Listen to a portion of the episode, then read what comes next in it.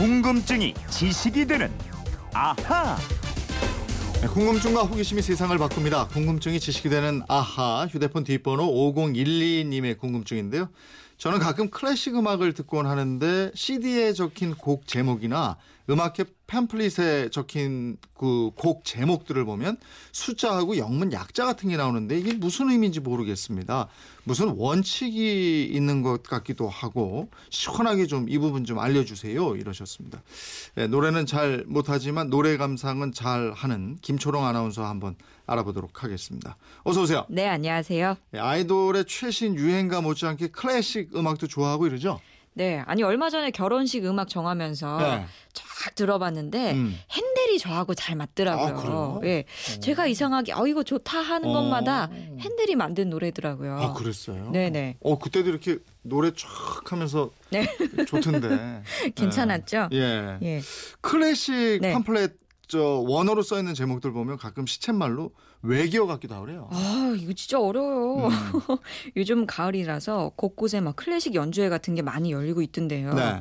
오늘 제가 열심히 공부해 왔습니다. 음, 음. 혹시 틀릴지 모르겠어요. 그럼 음. 얼른 문자로 알려주세요.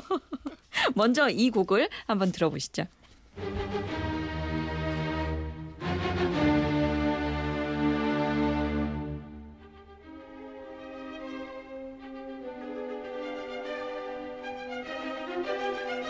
아, 이 곡은 뭐 너무 유명한 곡이니까 다 아실 거예요. 아유, 베토벤의 운명 교향곡. 예, 맞습니다. 네. 빠바바밤 네 음. 나오고 있는데 운명 이 교향곡의 별칭이고요.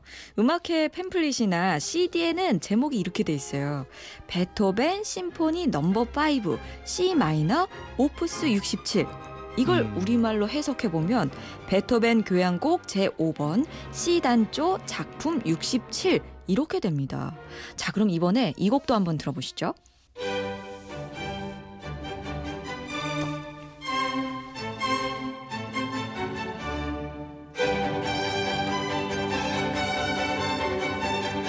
아, 이것도 너무나 유명한 곡이죠. 모차르트가 작곡한 곡이죠. 맞습니다. 모차르트의 세레나데, 아이네 클라인의 나흐트 무직인데요. 원제는 모차르트 세레나데 넘버 13 인 G 마이너 케헬 525 이거 이거 우리말로.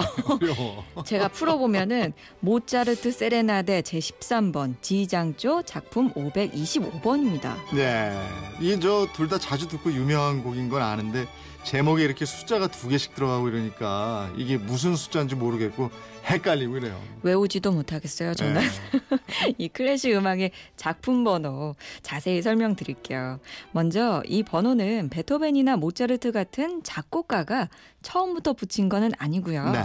가수들이 뭐 1집 음반, 2집 음반 이렇게 순서를 나타내잖아요. 네. 후대 사람들이 이 위대한 작곡가들의 수많은 작품을 알아보기 쉽게 번호를 붙여서 정리한 작품 번호입니다. 아, 이 작품 번호다. 네네. 그런데 왜 한 작품에 번호가 두 개씩 들어가고 막 그래요? 그 앞에 들으신 베토벤의 심포니 넘버 5 C 마이너 Opus 67 이걸 예로 설명을 드리면요. 네.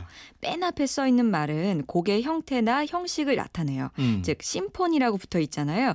교향곡이라는 뜻이고요. 네. 만약에 심포니가 아니고 콘체르토 이렇게 돼 음. 있으면 협주곡이란 뜻입니다. 네. 또 피아노 소나타 예. 이렇게 적혀 있는 게 있는데 이거는 피아노 소나타 곡이라는 걸 나타내는 겁니다. 그러면 만약에 바이올린 협주곡 이러면 바이올린 콘체르토 이렇게 적혀 있겠군요. 그렇습니다. 네. 그렇게 곡의 형태를 나타내는 말이 심포니 이렇게 붙은 거고요.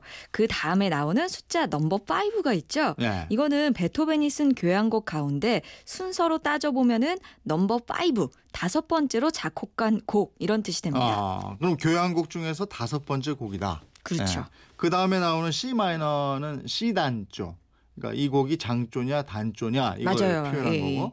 그 다음에 또 영문 약자와 함께 숫자 나오잖아요. 예. 그 OP.67 이거. 예. 이, 이거는 아까 오프스라고 얘기하던데. 예, 예. 예. 이거 뭐예요? 이게 보통 적을 때는 OP하고 점이 작게 하나 찍혀 있어요. 네. 보통 작품을 뜻하는 라틴어 오푸스, OPUS를 줄인 약자인데요. 네.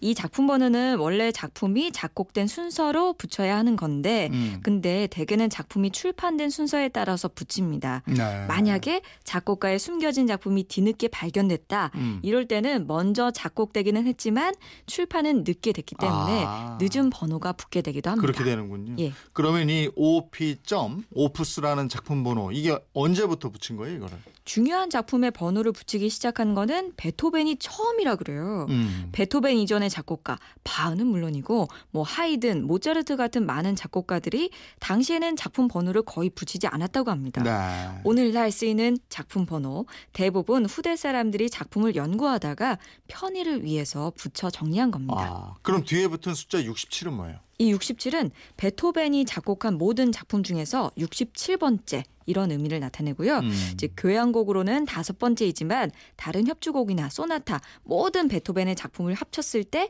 67번째라는 말입니다. 아, 오프스가 작품 번호라고 그랬으니까 아까 저 두 번째로 들었던 곡 모차르트의 세레나데는 오프스가 아니던데. 예, 맞아요.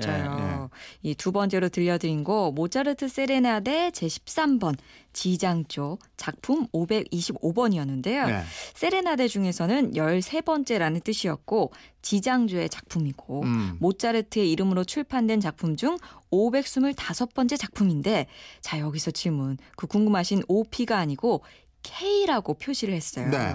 이렇게 모든 작곡가들이 OP를 쓰는 건 아니고요. 음. 모차르트는 K, 음. 또 쾌헬 번호로 불리는 KV를 쓰고요. 네. 또 바흐는 BWV라는 걸 씁니다. 어, 그러니까 작품 번호를 표시하는 약자는 작곡가별로 다를 수가 있다는 거네요. 그렇습니다. 작곡가가 곡마다 번호를 붙이지 않은 경우에는 후대 사람들이 작곡가의 악보를 정리하는 과정에서 여러 가지 의미의 약자를 갖다 붙이거든요. 네. 또 예를 들어볼게요. 모차르트는 쾌헬이라는 사람이 모차르트 작품을 수집해서 연대별, 주제별로 분류를 했습니다. 음. 그래서 모차르트 작품 번호는 쾌헬 번호라고 불리면서 K나 KV라는 약자를 쓰게 됐어요. 아, 그럼 바흐도 마찬가지? 예, 바흐도 그가 죽은 다음에 슈미더라는 음악학자가 작품을 정리했거든요. 네. BWV 베베파우라는 약자를 쓰게 됐는데요. 바흐의 B 배가 붙고요. 작품이라는 뜻인 베르케에 W가 붙어요. 네. 그래서 이게 또 배가 되고 목록을 뜻하는 베르차이히니스의 앞글자 음. V자를 따옵니다. 이게 V를 그러니까 영어가 아니니까 앞에 B랑 W, V를 영어 발음이 아닌 그 이 사람이 독일 사람이었던 것 같아요. 네, 그래서 네. 독일 발음으로 해서 베베 파우 이렇게 발음하게 된 겁니다. 아. 또 핸델의 작품 번호 약칭은 HWV 하베 파우인데요. 네. 슈베르트는 OP, 오푸스를 붙인 작품도 있지만 대부분 D, D를 붙입니다. 음. 이 역시 도이치라는 사람이 정리했기 때문이고요. 네. 또 비발디는 리옴이라는 사람이 작품을 정리해서 리옴 번호인 RV. 하이든은 호보켄이 정리해서 호보켄 번호인 HOB 이렇게 씁니다. 아, 그렇게 정리한 사람들 말고 제일 먼저 작품 번호를 사용한 베토벤이나 특정한 번호 약자가 없는 작곡가들은 OP, Opus라고 그랬죠? 예, 예. 예, 이거 약자를 쓰고 에, 5012님 궁금증이 풀리셨습니까? 예, 저희가 준비한 선물 보내드리겠고요. 이분처럼 궁금증이 생길 때 어떻게 하면 됩니까? 그건 이렇습니다. 인터넷 게시판이나 MBC 미니 휴대폰 문자 샵 8001번으로 보내주시면 됩니다.